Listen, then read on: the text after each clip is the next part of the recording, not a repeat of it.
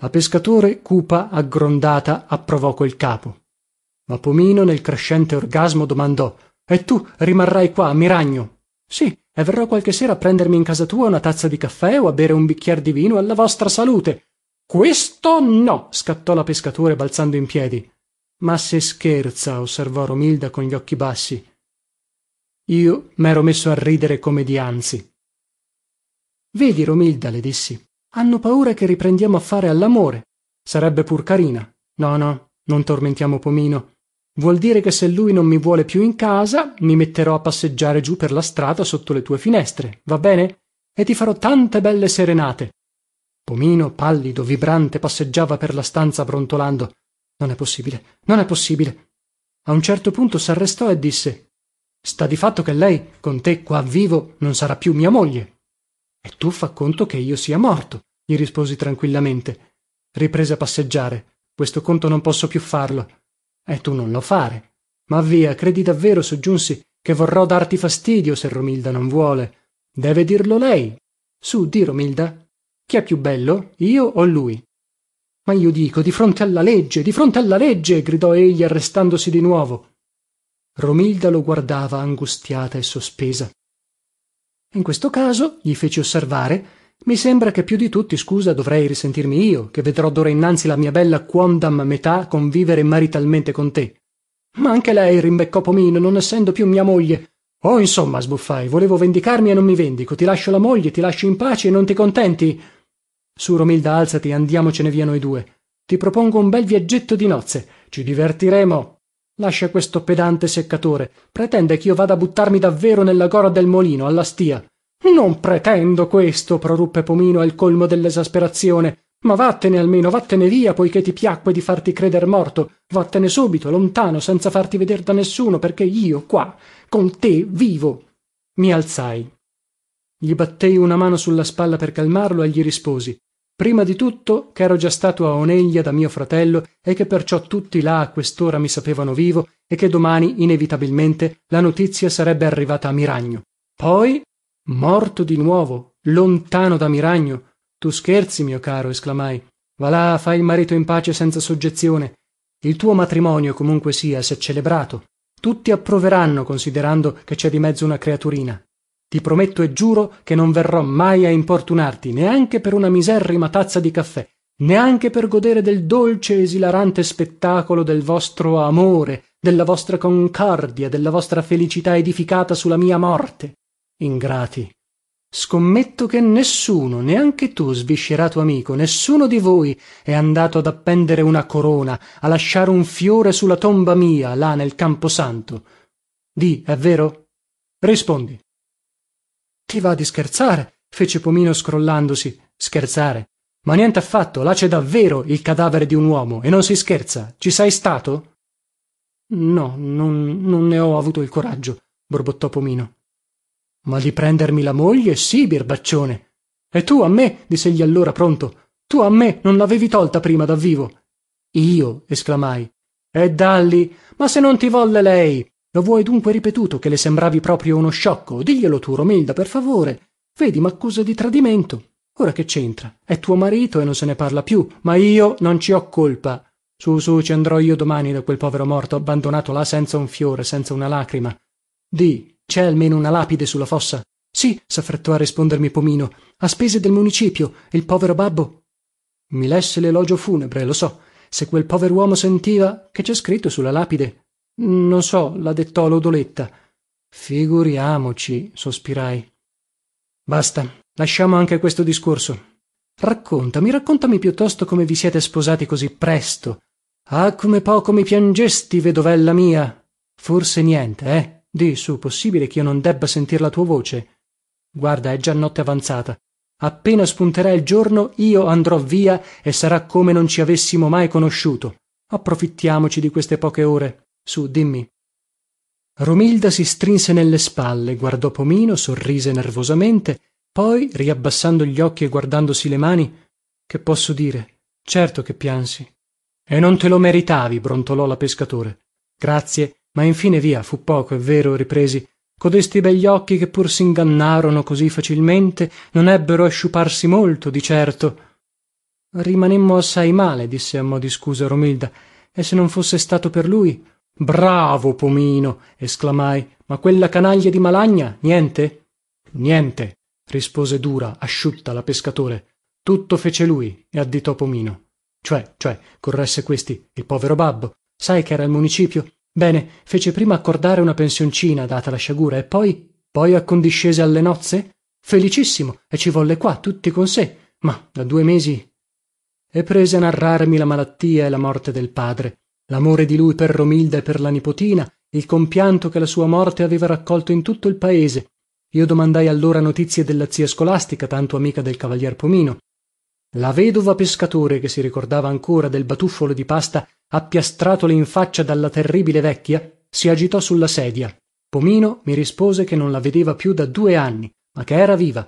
Poi a sua volta mi domandò che avevo fatto io dovero stato dissi quel tanto che potevo senza far nomi né di luoghi né di persone per dimostrare che non mero affatto spassato in quei due anni.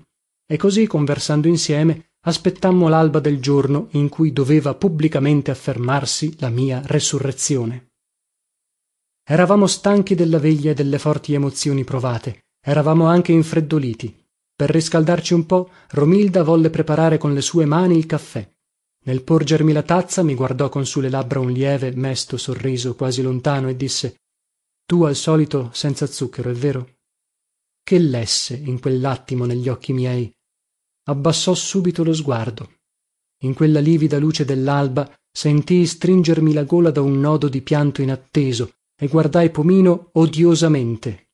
Ma il caffè mi fumava sotto il naso inebriandomi del suo aroma e cominciai a sorbirlo lentamente domandai quindi a pomino il permesso di lasciare a casa sua la valigia fino a tanto che non avessi trovato un alloggio. Avrei poi mandato qualcuno a ritirarla. Ma sì ma sì mi rispose egli premuroso anzi non te ne curare penserò io a fartela portare. Oh dissi tanto è vuota sai. A proposito romilda avresti ancora per caso qualcosa di mio? Abiti biancheria? No nulla mi rispose dolente aprendo le mani. Capirai dopo la disgrazia. Chi poteva immaginarselo? esclamò pomino ma giurerei chegli lavaro pomino aveva al collo un mio antico fazzoletto di seta. Basta. Addio eh buona fortuna dissio salutando con gli occhi fermi su romilda che non volle guardarmi ma la mano le tremò nel ricambiarmi il saluto. Addio addio. Sceso giù in istrada mi trovai ancora una volta sperduto pur qui nel mio stesso paesello nativo solo senza casa senza meta e ora domandai a me stesso dove vado? Mi avviai guardando la gente che passava. Ma che? Nessuno mi riconosceva. Eppure ero ormai tal quale. Tutti vedendomi avrebbero potuto almeno pensare ma guarda quel forestiero là come somiglia al povero mattia pascal. Se avesse locchio un po storto si direbbe proprio lui. Ma che? Nessuno mi riconosceva perché nessuno pensava più a me non destavo neppure curiosità la minima sorpresa. E io che mero immaginato uno scoppio uno scompiglio appena mi fossi mostrato per le vie. Nel disinganno profondo provai un avvilimento un dispetto unamarezza che non saprei ridire. E il dispetto e lavvilimento mi trattenevano dallo stuzzicar lattenzione di coloro che io dal canto mio riconoscevo bene. Sfido dopo due anni. Ah che vuol dir morire nessuno. Nessuno si ricordava più di me come se non fossi mai esistito. Due volte percorsi da un capo allaltro il paese senza che nessuno mi fermasse. Al colmo dellirritazione pensai di ritornar da pomino per dichiarargli che i patti non mi convenivano e vendicarmi sopra lui dellaffronto che mi pareva tutto il paese mi facesse non riconoscendomi più ma né romilda con le buone mi avrebbe seguito né io per il momento avrei saputo dove condurla. Dovevo almeno prima cercarmi una casa. Pensai dandare al municipio allufficio dello stato civile per farmi subito cancellare dal registro dei morti. Ma via facendo mutai pensiero e mi ridussi a questa biblioteca di santa maria liberale dove trovai al mio posto il reverendo don eligio pellegrinotto il quale non mi riconobbe neanche lui lì per lì don eligio veramente sostiene che mi riconobbe subito e che soltanto aspettò chio pronunziassi il mio nome per buttarmi le braccia al collo parendogli impossibile che fossi io e non potendo abbracciar subito uno che gli pareva mattia pascal. Sarà pure così. Le prime feste me le ebbi da lui calorosissime. Poi egli volle per forza ricondurmi seco in paese per cancellarmi dallanimo la cattiva impressione che la dimenticanza dei miei concittadini mi aveva fatto ma io ora per ripicco non voglio descrivere quel che seguì alla farmacia del brìsigo prima poi al caffè dellunione quando don eligio ancor tutto esultante mi presentò redivivo si sparse in un baleno la notizia e tutti accorsero a vedermi e a tempestarmi di domande. Volevano sapere da me chi fosse allora colui che sera annegato alla stìa come se non mi avessero riconosciuto loro tutti a uno a uno. E dunque ero io proprio io. Donde tornavo dallaltro mondo che avevo fatto il morto. Presi il partito di non rimuovermi da queste due risposte e lasciar tutti stizziti nellorgasmo della curiosità che durò parecchi e parecchi giorni. Né più fortunato degli altri fu lamico lodoletta che venne a intervistarmi per il foglietto. Invano per commuovermi per tirarmi a parlare mi portò una copia del suo giornale di due anni avanti con la mia necrologia gli dissi che la sapevo a memoria perché allinferno il foglietto era molto diffuso. Eh altro? Grazie caro. Anche della lapide. Andrò a vederla sai? Rinunzio a trascrivere il suo nuovo pezzo forte della domenica seguente che recava a grosse lettere il titolo mattia pascal è vivo tra i pochi che non vollero farsi vedere oltre ai miei creditori fu batta malagna che pure mi dissero aveva due anni avanti mostrato una gran pena per il mio barbaro suicidio. Ci credo. Tanta pena allora sapendomi sparito per sempre quanto dispiacere adesso sapendomi ritornato alla vita. Vedo il perché di quella e di questo. E oliva? Lho incontrata per via qualche domenica alluscita della messa col suo bambino di cinque anni per mano florido e bello come lei mio figlio ella mi ha guardato con occhi affettuosi e ridenti che mhan detto in un baleno tante cose. Basta.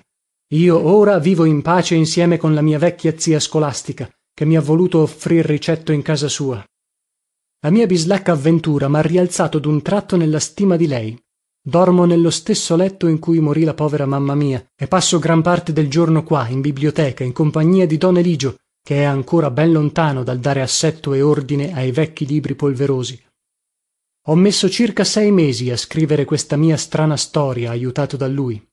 Di quanto è scritto qui egli serberà il segreto come se lavesse saputo sotto il sigillo della confessione. Abbiamo discusso a lungo insieme sui casi miei e spesso io gli ho dichiarato di non saper vedere che frutto se ne possa cavare.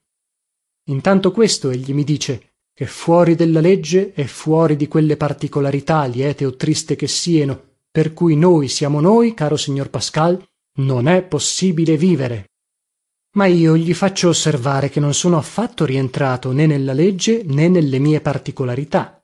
Mia moglie è moglie di pomino e io non saprei proprio dire chio mi sia. Nel cimitero di miragno su la fossa di quel povero ignoto che succise alla stìa cè ancora la lapide dettata da lodoletta. Colpito da avversi fati mattia pascal bibliotecario cuor generoso anima aperta qui volontario riposa. La pietà dei concittadini questa lapide pose. Io vi ho portato la corona di fiori promessa e ogni tanto mi reco a vedermi morto e sepolto là. Qualche curioso mi segue da lontano poi al ritorno saccompagna con me sorride e considerando la mia condizione mi domanda ma voi insomma si può sapere chi siete? Mi stringo nelle spalle socchiudo gli occhi e gli rispondo eh caro mio io sono il fu mattia pascal